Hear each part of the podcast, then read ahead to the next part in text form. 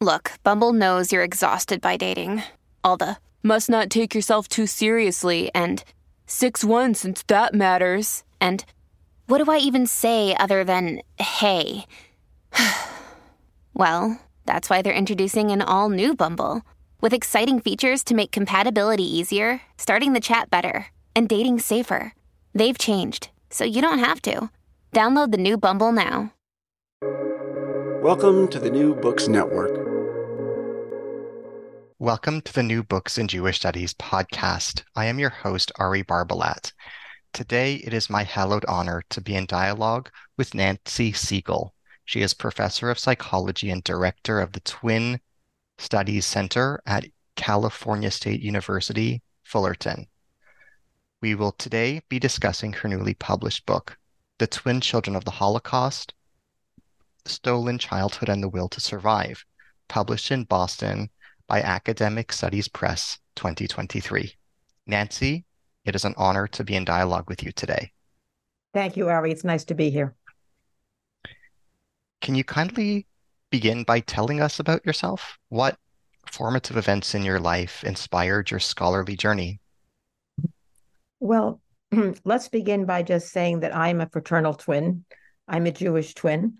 And so I've been attracted to things Jewish and to things twin like.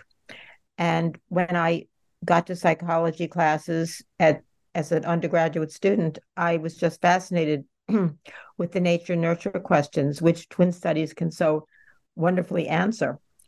I was also struck by the fact that my twin sister and I were so different growing up in appearance, but more specifically in behavior. And this fascinated me because we were raised at the same time by the same parents, had so many experiences in common, and yet turned out so differently. So my my um, questions about how we come to be who we are really forced this career and it's been wonderful. Um, you can study twins at two levels. You can study them as a model for probing questions concerning human nature, but you can study them as a phenomenon in themselves, specifically their unique developmental issues. Now, when I was in California as a postdoctoral fellow, uh, this is, uh, let me backtrack for a moment. I got my Bachelor of Arts degree at Boston University, got a PhD degree at the University of Chicago, and then did a postdoc at the University of Minnesota, where I worked on studies of twins raised apart. And it was during my first or second year there that I discovered the Mengele twins and a number of survivors of that horrific period in human history. And I learned that there was going to be a 40th anniversary reunion of those twins held at Auschwitz Birkenau, followed by a three day public hearing on Mengele's war crimes. And, you know, Ari, I was just drawn to this. I just had to be there as a psychologist, as a twin, as a Jewish twin. And so while I was there, I took many, many photographs. And I'm not a photographer, but some of the photographs were just wonderful. And during COVID, I happened to be looking through my closet and discovered this treasure trove, this wonderful living record of human history. And Academic Studies Press was fascinated by my idea to publish this. And so the result is The Twin Children of the Holocaust. It's an annotated collection of photographs from that time, as well as some related events that followed. What inspired you to write this book? What message do you hope to convey to readers? There are a number of messages I'd like to convey to readers. Uh, the messages are that we can never forget that by publishing this compendium of photographs and reminding people of what happened, this serves as a really important warning to any future investigators who hope to do anything like this. I also want to commemorate the twins and to tell their life stories. You know, we hear about the so called Mengele twins, but what about the people behind them? How have they coped? Have they raised families? Have they found good jobs? Have they led meaningful lives? And that is also what I wanted to convey the humanity behind the horror. Thank you for sharing. What are the primary themes in your book? What argument does your book advance? Well, one of the main arguments is that these children had to grow up quickly. They were young children, rudely taken from their parents and familiar friends, and thrust into this really atypical, abnormal, horrific situation. And they had to grow up fast. You know, survival was not just a matter of luck, it was also a matter of cunning and cleverness. And these twins devised some really clever ways of surviving. You know, one twin used to go to the kitchen and steal bits of food and supplies because he was given that job to bring soup to the ch- the twin children. And but he found this other thing to do on the on the side. And so another twin learned that his sister was brought to the hospital, a place where children never were released, but he managed to get in there by faking a toothache and got his sister out. So these are the kind of clever strategies these kids did. And when you talk to them, they talk about a stolen childhood, which is the subtitle of the book. And by going back to Auschwitz and seeing the other twins, it kind of rekindled a sense of childhood. Some people may wonder why would you want to go back? Well, you want to affirm your self identity and you also want to bring your own children to the place of their grandparents' gravesites. What would you like listeners to get out of today's dialogue? I want them to really appreciate the people behind these stories. And I want them to keep in mind that the story is not over that this is going to go on for a while because these twins have children and grandchildren and even some great grandchildren. And I think this story will be told. And of course, the second, third, and fourth generations are affected as well. So I also hope that anybody who is a twin out there or knows a Holocaust twin will get in touch with me. That would be very, very important. And I think, Ari, you have my contact information. Is that correct on the website? Yes. Wonderful. Yes. Thank you. How does your book advance our understanding of the Holocaust? I think my book advances understanding the Holocaust by presenting a side that is not really emphasized. You know, we emphasize a lot about experimentation, uh, about the horrors of the concentration camp situation, and about how could the Germans possibly do this. But this brings you really closer to the people involved. And I think that's very, very important. I think that once people become real, then you're more deeply affected and more likely to do something to prevent this from ever happening again. Who is Peter Somogyi? Can you tell us uh, about him? Yeah, Peter Somogyi was actually one of the older twins. He was 12 years old at the time. And I actually met him prior to going to Auschwitz. I met some of the twins in December before the January and February that I was there. He had a fraternal twin brother, Tomas. Peter now lives in Delaware. His brother lives in Canada. Peter uh, was amazing. I met him at the home of another twin, and he suddenly pulled out a piece of paper and drew a map of Auschwitz. And his wife just sat there in disbelief because he never discussed this period of his life with her or with his children. He and his brother were lucky enough to be liberated by an older twin, Zvi Spiegel, who at the time of the death march out of the camp in January of 1945 walked the twin children home to many of their hometowns. And in the synagogue in his hometown of Pécs, Hungary, which I visited, there's a wonderful picture I have of the synagogue there.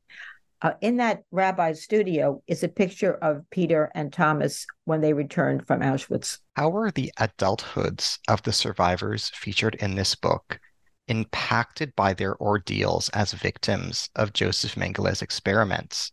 To the extent of your knowledge, what kinds of medical and psychological consequences persisted? So we'll talk about the medical ones first because we know less about them. The, the problem is that many of the twins don't really know what kinds of experiments were performed on them, what kinds of substances were injected into their bodies. And so now that many of them are older, it's the time that people develop medical conditions anyway. So whether these conditions are part of the normal aging process or whether they are tied to something that happened at Auschwitz is unknown. I will say that one of the twins I knew, who's since passed away, but she was a upper middle class woman in an upper middle class Chicago suburb and developed tuberculosis. And her doctor was stunned because women in that stage of life, in that particular status, do not develop this disease. Now, in terms of psychological consequences, I will say that most of these twins are doing okay.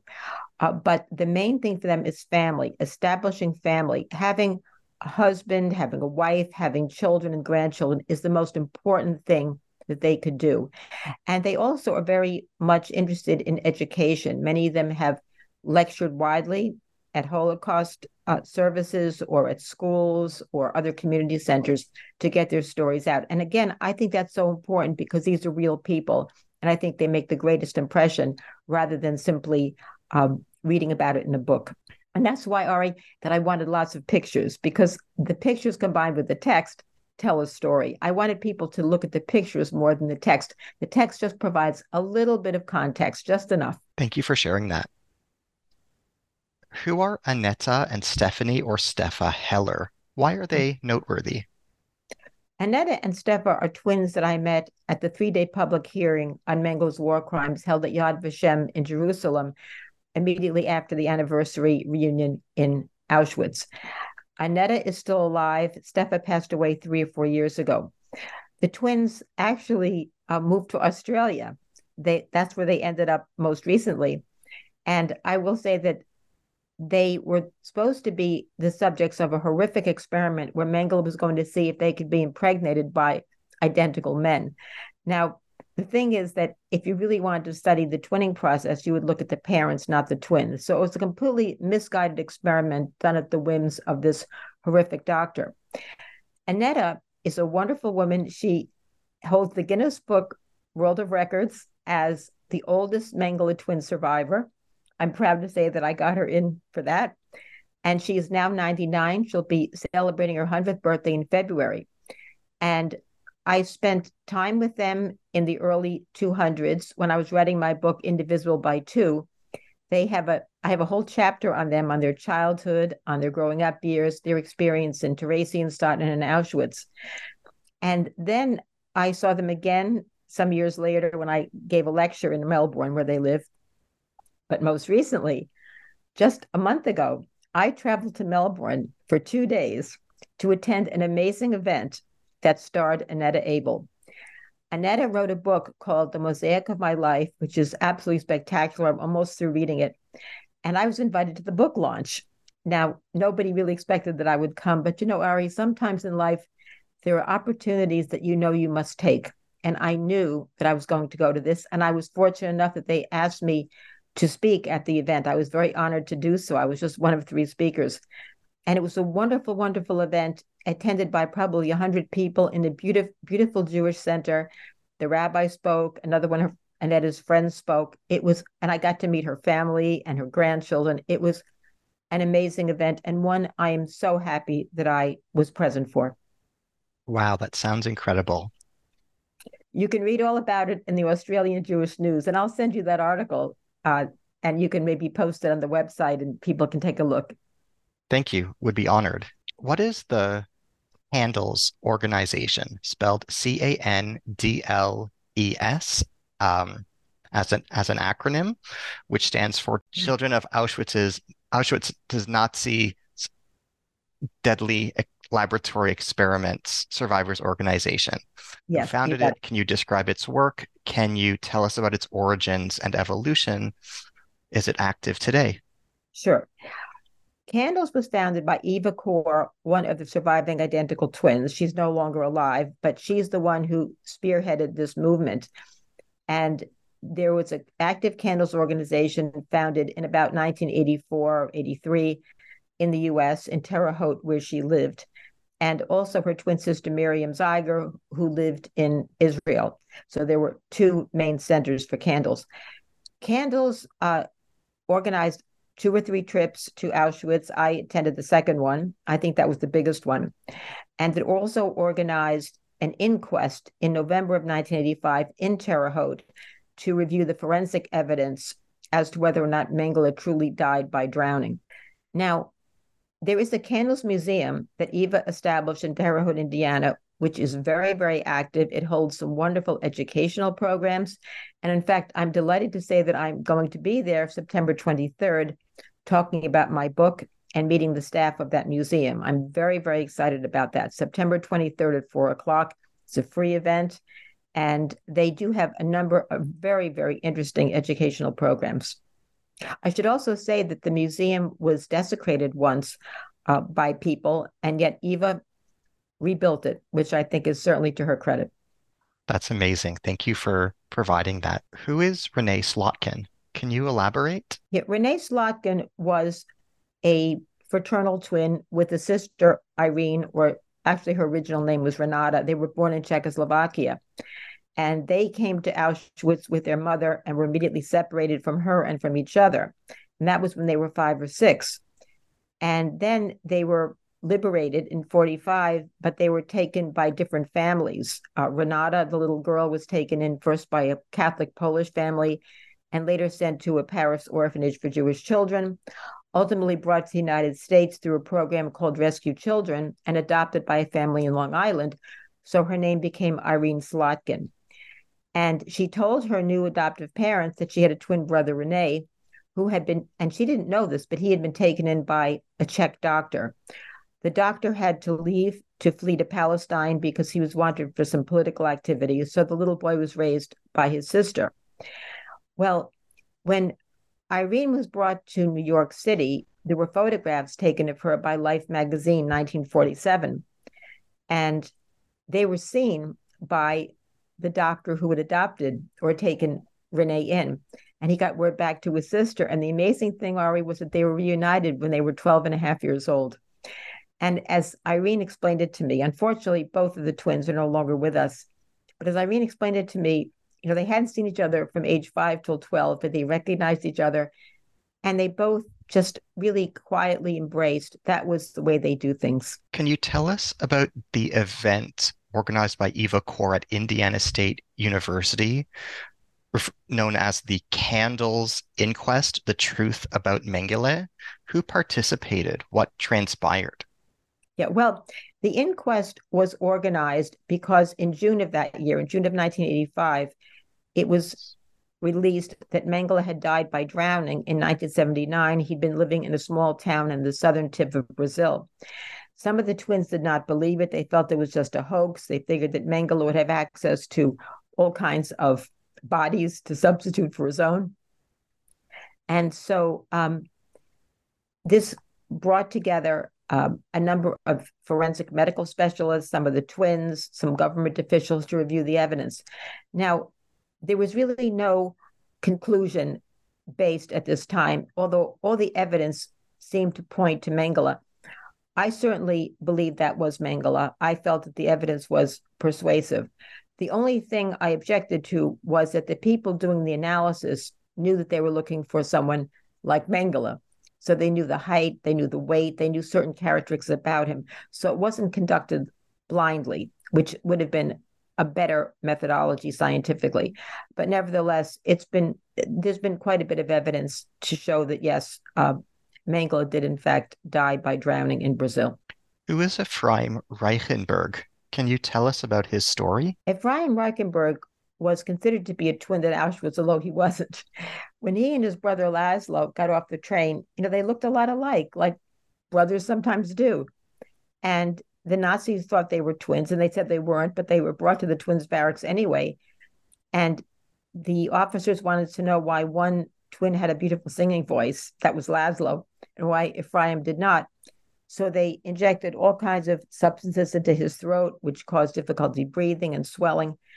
And when he finally was liberated and moved to Israel, he had to have his vocal cords removed. And so he's no longer able to speak normally. He has to hold an electronic device to his neck.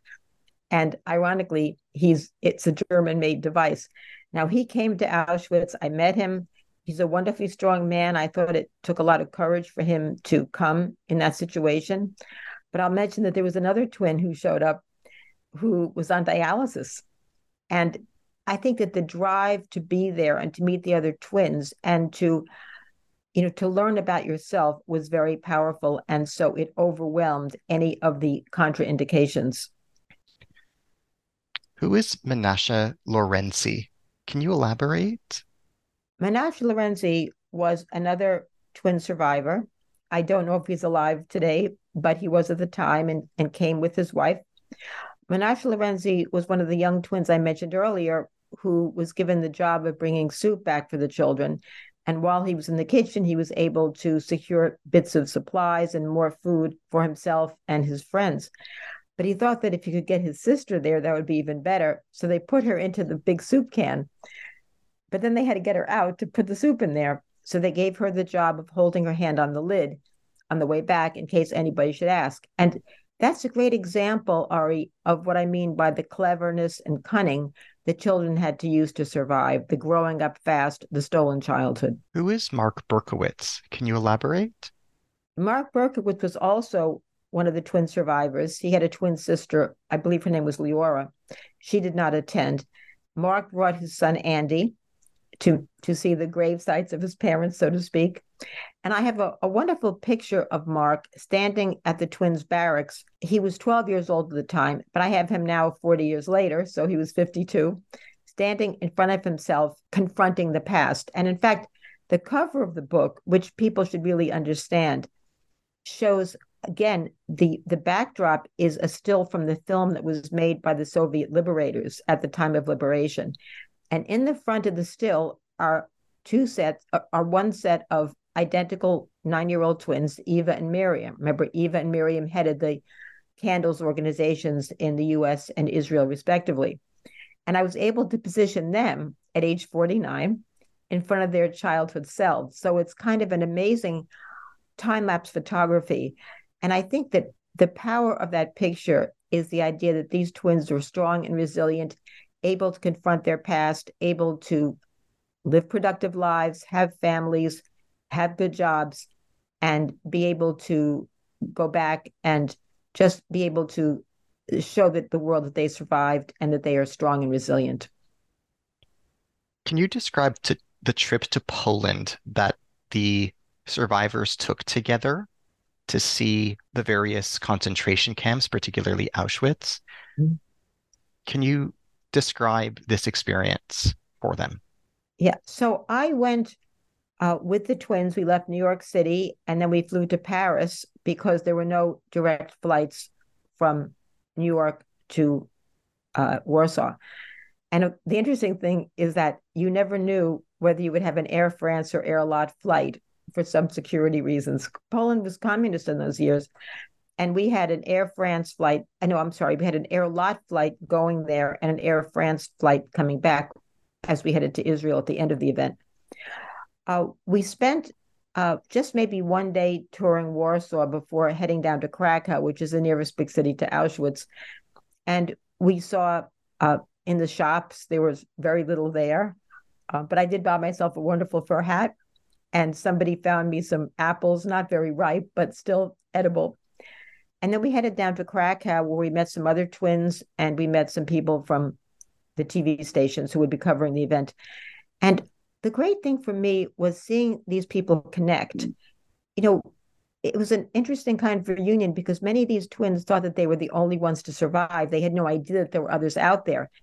And some of them had tried to be parts of other Holocaust support groups and found that they were very unsatisfactory because their experience was so unique. They were children and they were twins. And so to meet other twins and to discuss their experiences, their lives without explanation, but with full understanding was for them a real pleasure and a real luxury. What was the trip's itinerary? Can you tell us about the various sites that were visited? Yeah. So, as I said, we didn't really do a great deal in Warsaw prior to the trip. When we got to Krakow, we stayed in a hotel there and we were there for four days. And every day a bus would come to take us to the camps and we would tour various sites on the camps, you know, the the crematoria, the the wall of executions, uh, things like that. We spent more time in in uh, Warsaw on the way back, but I want to tell a story first prior to that. So, two things that I did apart from the twins. With us on the trip were two Los Angeles Times reporters, Bob Dallos and Ron Soble, and they were there to cover this event, but also to document the story of a couple who had left Poland, moved to Chicago, and then moved back to Poland. And so we spent some time in their small town looking at that. It's very close to the Czech border. And then we had dinner at an amazing restaurant in, in Krakow afterwards. I remember it was a very fancy place, and the dinners were about $3 a piece. And I think it was either Ron or Bob very grandly offered to pay the bill. so that was kind of funny. Um, the other day that I walked away from the twins a bit was because I wanted to see the museum. There was a museum at Auschwitz where various survivors and some non survivors contributed pieces of art that depict the human experience in the camps. And I took a number of photographs of those, which are in the book. As I was wandering out of there, I happened to see, of all people, Elie Wiesel escorted by Peter Jennings. And this was Elie Wiesel's first visit back to Auschwitz after the liberation. And I have the most marvelous picture of him in the book. It's absolutely extraordinary with his hair blowing back. Uh, it was amazing. And I often wondered if he knew about this event because I had met Peter Jennings' niece on a vacation and I had told her that I was going to this. So it's possible she told her uncle about this. At any rate, the story continues, Ari. So I took this photograph of Elie Wiesel and I knew that he was a professor at Boston University, but somehow I was compelled to give him the photograph personally. So I waited until maybe I'd be in the same city with him. And it turned out that he was coming to Minneapolis to give a lecture about the Holocaust. And so I was able to give the photograph to an usher who then gave it to him or promised to. But you know, you're never sure about these things. And when I left the event to get to the bus stop on my way home, there was Elie Wiesel walking all by himself to his hotel I asked him if he had the photograph. He said yes, and he remembered me. Then fast forward to about 2010, and I was lucky enough to be invited to the White House. Uh, I have a colleague who was on Obama's uh, committee for arts and sciences, and they were having a um, award ceremony. So it was all very exciting, and I had no idea that Elie Wiesel was going to be one of the honorees. And this time I was able to ask him if he remembered me in the photograph, and he said he did. So that's my Elie Wiesel story. I've divided into three parts. Now, wow. Yeah, it, was pretty amazing. Uh, now, oh, you wanted to know more about the itinerary. So we left uh, Krakow for Warsaw by bus, and then we spent a day in Warsaw visiting various memorials and um, statues and things of that sort, which are all documented in the book. We flew then from Warsaw to Paris on Air France. And in the aisle, I remember a reunion between two twin Holocaust survivors. It was just amazing, just amazing. And then we got to Jerusalem. We stayed at the Holy Land Hotel. There were some events the night before, a musical performance by various twins. And for the next three days, we heard testimony from 30 mostly twin, but some non twin survivors of Auschwitz as to what happened to them while they were in the camps to really get this all down while memories were fairly fresh. Can you say more about the restaurant, Wierzynek? Yeah. What was the food like? How, yeah. What was the ambiance like? How... I'm not sure how you pronounce it, but that sounds close enough to me. So it it was a um, a wonderful little restaurant in Krakow. It was very, very old. And in fact, Ron and Bob, the two LA Times reporters, wrote up a little story about that. And as I said, I just remember that this wonderful sumptuous meal we had was only $3 a person. And I just couldn't get over it. So it was, you know, these are the unplanned experiences you have when you travel. And in many ways, they are the most memorable. What kinds of relationships were formed among survivors during this trip to Poland? Yep, that's a great question. They really solidified the bonds between them. And the twins were very tightly linked in their common quest to find Mengele and bring him to justice. After all, this was January, February 85, and news of Mengele's death was not released until June. So the twins were very tightly bound in this common goal. Unfortunately, when Mengele's death was announced, then the bonds began to unravel because the common purpose was no longer there. And I think there was one more trip back to Auschwitz that Eva organized, but I don't think it was that well attended. I don't know for sure. Probably got a lot less attention than the one that I attended. And now there are some friendships that are maintained. I know that June Slotkin, who was married to Renee Slotkin, who we mentioned earlier, she maintained some ties with some of the twins. I maintain ties with her and some of the Slotkin children, and with the Somogyis, and also with Annetta and Stefa. And now that my book has come out, I'm trying to get in touch with some of the ones in Israel uh, who I know are there, but I have no way of contacting them at this moment. So if anybody's out there and hears about them, I'd love to be put in touch. Uh, again, I'm just going to say that my email address is nsegal, all lowercase, at Fullerton, F U L L E R T O N dot edu. If anyone knows any of these Mengele twin survivors. Thank you. What kinds of emotional responses were triggered by the experience of visiting Auschwitz Birkenau on the trip? you talking about my experience? Uh, among the twins who had visited Oh. during the trip, how did different survivors feel returning to Auschwitz Birkenau? There was a mix, Ari. I think that the main thing was seeing the other twins, and that was a good thing. And the, the ability to be able to discuss their life events during dinner, during cocktail hours, after we left Auschwitz, I think that was also great for them. But of course, it brought back a lot of sadness because family members were no longer there. It brought back certain memories with startling clarity that I think some of the twins didn't realize would recover. Um, so it was a mix of emotions, but but the main point is that I think all the twins were glad that they went. I didn't say glad; I said say gratified. It was something they felt compelled to do, and I understand that completely. What kinds of emotional responses did you experience in Auschwitz? It, it was a mix of emotions. I felt very tightly bound to these twins because I care about twins a lot. It's my life's work, and I also knew that as a Jewish twin, in another time, another place, that could have been my twin sister and me on those railroad ramps. So I felt a personal connection as well.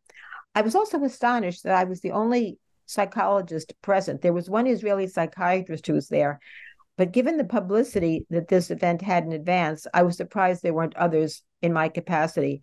But that's okay. I got closer connections to all of them. And for me, it was a conference or a gathering like none other I had attended. I was used to academic types of conferences where you know you you present papers you listen to papers you discuss things with colleagues. But this was not only informational was also emotional because so many lives were destroyed and affected in such negative ways. Can you tell us about Sam and Irene Hizme? sam and irene hizme uh, are a couple uh, a married couple. Irene is no longer with us. She was the twin brother of renee slotkin when her name was renata and she raised two beautiful daughters. And she and Renee put together a film called Renee and I, a wonderful documentary which you can watch online, uh, depicting their experience. And there's some information about them. Actually, right now at the Reagan Library, there's here in Simi Valley, California, there's a wonderful exhibit on Auschwitz. Many of the artifacts and things are there. I, I think it's still around. Uh, at any rate, she um, passed away a number of years ago she developed multiple sclerosis as an older woman, which is very unusual. Uh, so this could have been something connected to treatment she had at Auschwitz. Irene was also one of the most talented calligraphers. And if you look through the book, you'll see that there are certain plaques and things that she designed. And where she got this talent from is unknown because she doesn't really know family members. So it might have been something that she acquired genetically uh, but she's just an artist par excellence. And I do miss her. I remember I was very close with her for a while. And then, you know, life goes on and you lose touch with people. And when her movie showed here in Orange County, where I live, I knew she'd be a speaker there. So I went and I made sure that I was the last person to congratulate her because I wanted to speak with her. And we had just a wonderful, warm reunion. And I saw her several times after that and um, I do miss her. She was a, a, wonderful woman. Interestingly, she married Sam Hizme, who was a twin, not a Holocaust twin, but he had a twin sister, and uh, uh, his uh, Irene's twin brother Renee also married an identical twin, June Slotkin. So it was all twins in that family. Who are Hedva and Leah Stern? Can you tell us about their experiences? Yeah, Hedva and Leah Stern were a set of identical twins who were in Auschwitz and I have a picture of them. They were considered to be the most identical twins, and they still are. At least the photograph I took of them. They went on to Israel afterwards to uh, develop and to live on a moshav, a collective living situation. And I, I know that they both raised families. I can't tell you any more about them than that. Can you tell us about Zvi Spiegel and his sister? These people yeah. had a a twin sister, Magda. Now, they were 29 years old when they came to Auschwitz and they were separated. Uh, I'll tell you about Magda first because I know this about her. Uh, Magda was put into a barracks with seven dwarfed brothers and sisters of a family of 10, but the seven of them were dwarfed. And her little boy was taken from her, so she was very emotionally distraught upon entrance to the camp. Zvi Spiegel was put in charge of the young twin boys, which meant he had to have them ready for experiments upon request. But he also managed to teach them a little geography and history, and he made sure they all knew each other's names. And he's the one who escorted the twin boys out of the camps into their hometowns at the liberation. He kept a handwritten list of all the boys who he had walked out of that place, and it's on display at Yad Vashem. I have a picture of that in the book as well. And during the testimony, one of the panelists asked if any of the twin boys were present, and there were seven or eight there, I think eight. And he asked them to all stand up, and the applause was simply deafening. I mean, it was just absolutely amazing to see these twin boys who had survived and that done that walk with Zvi Spiegel and come back to, you know, confront their past. Who is Vera Kriegel? Can you Vera, tell us about her story? Yeah, Vera Kriegel was also a fraternal twin. She had a twin sister, Olga. And I believe she's still alive because I was searching her name on Google and she had authored an article in 2021, pretty recently. And she and her sister and her mother were actually kept together because Mengele had an interest in the genetics of eye color. And he was fascinated by the fact that the mother had different eye colors than the twins, which is nothing very unusual. But again, it was whimsical research done for no particular purpose. And Vera described the fact that in one of Mengele's laboratories, on the wall, she saw eyes pinned up like butterflies with pins. And apparently, what Mengele would do is he would take these human specimens and ship them marked special war materials to his collaborator von Verschuer at the Kaiser Wilhelm Institute in Berlin for analysis. Who are Jacob and Elias Malek? Can you tell us about them? Yeah, they were identical twin boys, very young at the time, only three. And I don't know a great deal about them. They had older twin siblings uh, who were, I mentioned a little bit more in the book, a male and a female pair. And I remember that at the at the Yad Vashem hearing, and I have this in the book, there was a man with a banner, kind of wearing a banner like an apron, looking for twins with a name very similar to the ones you just mentioned. Now, whether they were the same pair or not, I don't know. Those twins did not attend the meeting. But at any rate, uh, people are still looking for people. I remember there was a man, Peter Greenfeld, who had a twin sister, Martha, and he came there specifically looking for her. Turned out she had passed away and he was so disappointed that that I think is the toughest part. You know, when you hope so much to reconnect, and unfortunately you don't. Can you tell us about Arno Motulsky? Why is he significant? Arno Motulsky was one of the seven distinguished panelists at the Yad Vashem hearing. Passed away a few years ago, a brilliant medical geneticist. And I conferred with him on several occasions about the genetic underpinning of the dwarfism in that family from, I believe it was Romania, the ones who actually sang and danced as a troupe in their hometown, but were forced to dance naked for the pleasure of the Nazi officers and also had to do so um, after having their teeth and their feces examined. Uh, but Arno Motulsky was there to comment on the medical experimentation, and he and his colleagues on the panel determined that there really was none. There was no purpose really these experiments and that really nobody should ever take them seriously. What does your book teach us about memory? Interesting. You know, memory is very fallible, has been shown by a great deal of psychological studies. People remember things differently, people distort things, and things get changed in the retelling. But I will just talk briefly about memory because in that evening I spent at the twins' home prior to the trip, I remember this was the home of Renee and Irene Slotkin. Peter Somogyi was there.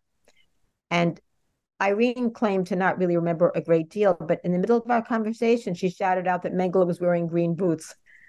And I don't know if he did or not. But on the other hand, I have spoken I did speak to a, a therapist who worked with children of trauma who claimed that children can recover memories if they're in very warm, supportive surroundings, which that was. So it's quite possible that things could be restored and fairly faithfully. I know that when we were at Auschwitz the first day, Eva really encouraged twins to walk around and try to look at things and try to remember because these are still the, at the time they were among the youngest of the survivors, and it was important to get their story down while their memories were still fairly reliable. Who is Olga Grossman? Can you describe her? Olga Grossman was a twin sister of Vera Spieg, of Vera Kriegel. I don't know if she's still alive or not. She had a more difficult time than Vera. My understanding is that Olga suffered tremendously at normal family events, such as when your children grow up and go to school or go to the army. She suffered tremendously when family was separated, which I think is completely understandable. It probably brought back a lot of memories when she and her family members were separated. Although she stayed with her mother for a while, and after liberation, they went to England together. Uh, but that was an unusual case. But certainly, there were other relatives from whom she was separated. Can you tell us about Zahava Friedman? Why is she important?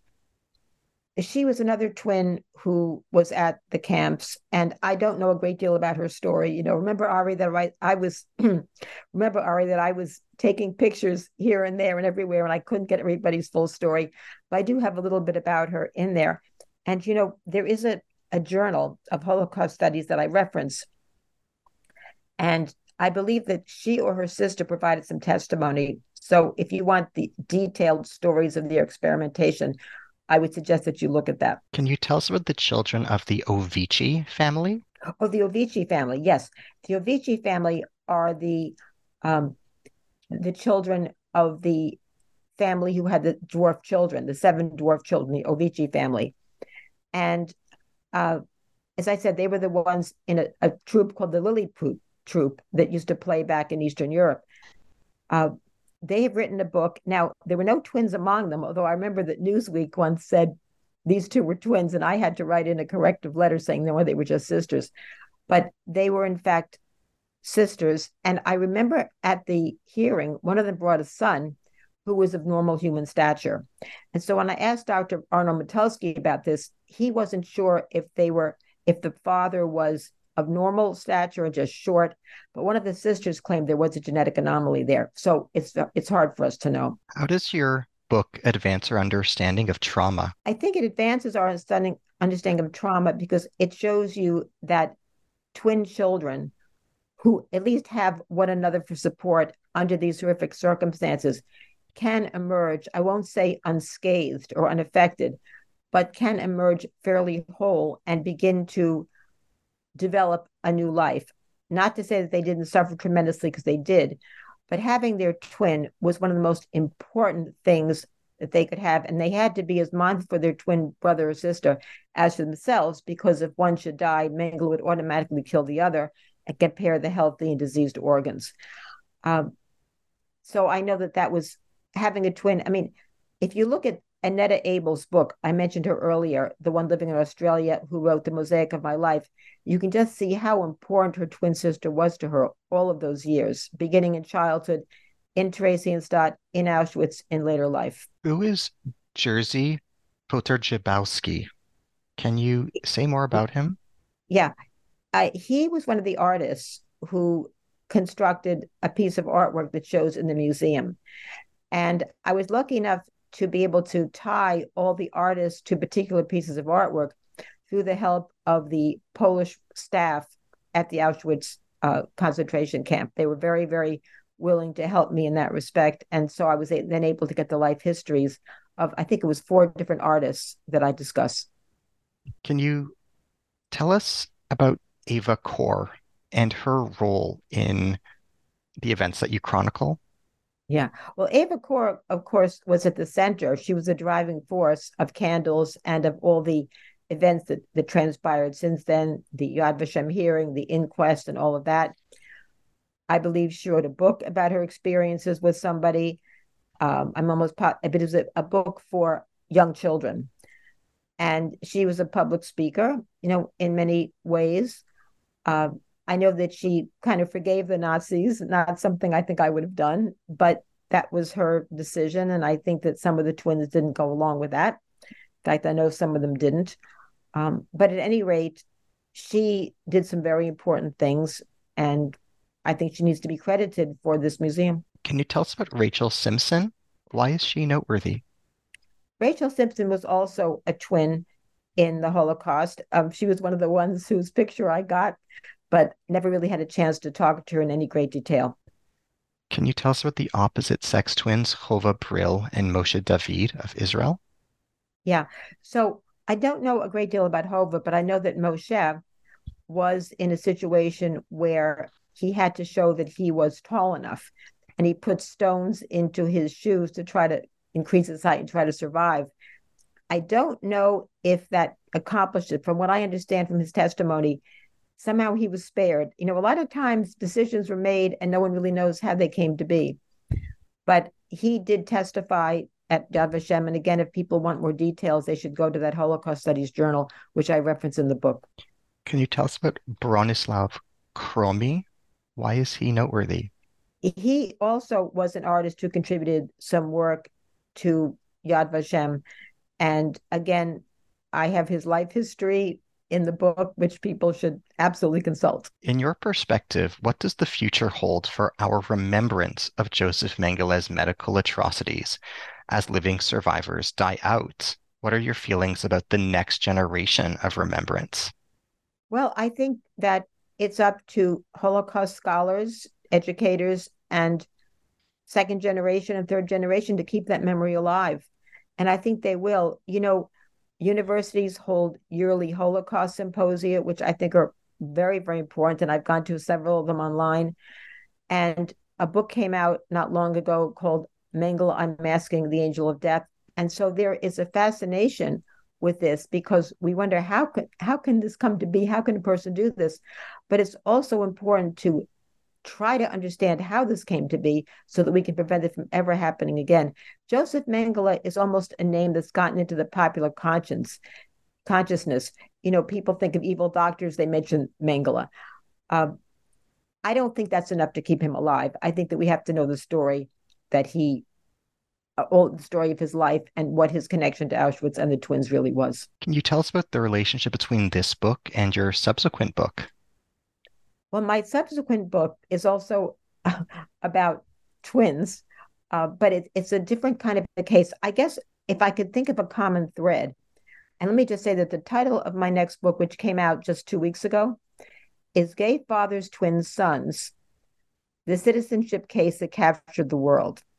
And if I can think of any parallels, it's about people who find themselves suddenly in extraordinary circumstances and are up to the challenge and do not let people beat them down, just like the Holocaust twins. And now let me just turn to Gay Fathers, Twin Sons, the citizenship case that captured the world. That book is about a very high profile Jewish gay couple who married in Canada in 2010, having met at Tel Aviv University one American, one Israeli citizen. And they decided to have children through egg donation and surrogacy. And they gave birth to beautiful twin boys in 2016 named Aiden and Ethan. And it turned out that both men had contributed sperm to fertilize the eggs, and that the top two embryos, one was fathered by, or one was fertilized by the American father, and one was fertilized by the Israeli father. The trouble began when the boys were four months old in January of 2017, when they decided to relocate to the United States and went to obtain passports for their two twins. And the officer at the Toronto consulate, it was the US consulate in Toronto, I should say, gave them a series of very rude and intrusive questions that never would have been asked of a heterosexual couple, such as whose children are they? Where do they come from? Who's the father? Information that was intimate and private and was never supposed to be revealed to anybody. The only people who knew the identity of the children were themselves, their attorney, and the surrogate. And so they were forced to reveal this information. And the upshot was that only one child got a US passport and the other got a tourist visa which threatened to tear apart this beautiful, loving family. They came to Los Angeles for a while, and their case was eventually taken on by Immigration Equality in New York City, which works pro bono on behalf of gay couples and uh, people with uh, HIV infected couples who have citizenship issues. And they work pro bono in conjunction with a law firm, in this case, Sullivan and Cromwell, based in LA. And after three or four years of litigation, appeals, uh, fear that your child would be taken from you, the case finally settled in favor of the family. And so both boys are full US citizens. And as I say, it's it's ordinary people in extraordinary situations. They could have had an easy way out, maybe trying to get a green card for the little boy, but you know, it wouldn't have been the same, and the boys would have been treated differently. These are twins born four minutes apart. To give one US citizenship and not the other is preposterous. And it was a real misapplication of the law because this couple was treated as though they were unmarried, when in fact they were married at the time of the birth. So, at any rate, um, I think this stands as a fantastic example of how you can take on a system and you can win and you can pave the way and make life a lot easier for couples with similar situations who will come after you. What does your interest in this subject matter reveal about you? You're talking about my recent book. I'm very interested in timely issues, Ari. And when I first learned about this case, I read about it in the Los Angeles Times in early 2018. It had so many timely themes. It had family, it had twinship, it had egg donation, surrogacy, it had citizenship issues, family. I mean, so many, many things. And I just felt so compelled to delve into this. I think it was the twinship that drew me the strongest because, after all, I'm a twin researcher. And because I felt that in the litigation that I could at least see from the articles, the twinship angle, the idea of twins being separated, was not given as much play as it deserved since the book was being written and there was another year left for production, of course, I had to update the last chapter or so because of the uh, rescinding of Roe v. Wade and what that meant for gay couples. Would marriages be annulled? Would uh, children be taken from families? I mean, Clarence Thomas, if you remember, raised a whole set of issues and implications from this overturning of Roe v. Wade. And suddenly, same sex couples were afraid, as I think they deserve to be. So, fortunately, um, the Biden administration signed the Respect for Marriage Act, which guarantees certain rights and privileges for gay partners. Not everything, but it certainly was an important step. And I hope it is something that will continue. And I, my hat is off to immigration equality, Sullivan and Cromwell, and particularly the family of um, the couple, Andrew Banks, Andrew Dvash Banks, and Elad Dvash Banks, and their children. And I should say that the timing of the case was also important because there were three other cases litigated at roughly the same time by immigration equality. They did not involve twins, but they involved mixed uh, ethnic couples having children transnationally and the citizenship problems that they faced as well. Thank you for sharing and thank you for providing such detail. What do you see as some of the new trends in twin studies occurring presently in the world of academic research? Is there anything that you feel excited about or optimistic about? Mm-hmm. Well, there's always new trends and much to feel optimistic about. There are many new topics I hope to to pursue. I'm very interested in twin relationships from many many different angles, and the one that I'm very interested in right now, if you can imagine that identical twins marry and have children, and the children are not just legal cousins, but they are full sibling, I have siblings because they share a genetically identical parent. And I've been able to show that these twin aunts and uncles are more invested in their nieces and nephews, who are essentially their children genetically, than our fraternal twin aunts and uncles.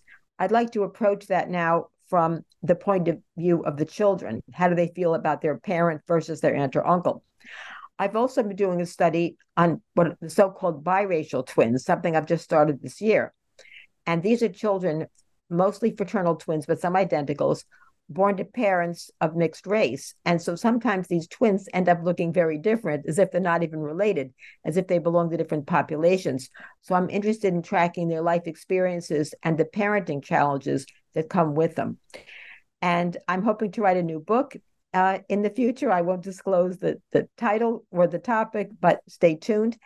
And I'm hoping also to develop a documentary film uh, with uh, an Emmy Award winning producer uh, about gay fathers, twin sons. I think it's a natural And I'm just hoping that we can secure funding for this very, very important project that really needs to be told.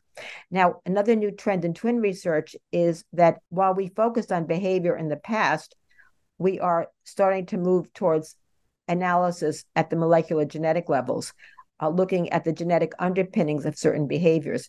Many of my colleagues are doing that. I'm sticking to the behavior. I'm studying many more different types of behaviors, particularly twin relationships, because that's what I find the most fascinating. How can students and scholars in other fields of the humanities and social sciences benefit and grow from engagement with the field of twin studies? They can grow in many ways. In fact, twin research, the whole methodology and design, is infiltrating many fields, not just psychology and medicine, but sociology, economics, where you're looking at whether different jobs get you different earnings, as in similar for identicals and fraternals, job satisfaction, uh, religiosity, and political science. All of these things that were assumed to be almost virtually environmentally influenced are starting to show genetic components. Um, people's attitudes towards social issues. So, twin research is informing our understanding of human behavior in so many, many different ways. And people who never thought about conducting twin studies are starting to gravitate towards them. Thank you for your contributions to the field of twin studies. And thank you for all the wisdom that you've shared with us in our dialogue today. I can hardly thank you enough for the erudition and eloquence that you offer to us and to our listeners throughout the course of our conversation. Thank you very much, Ari. Appreciate it. As we bring today's dialogue to a close, I am signing off as Ari Barbalat, your host today on the New Books in Jewish Studies podcast. Today, I've been in dialogue with Nancy Segal. She is professor of psychology and director of the Twin Studies Center at California State University, Fullerton. We have been discussing her newly published book, The Twin Children of the Holocaust Stolen Childhood and the Will to Survive, published in Boston by Academic Studies Press 2023. Thank you.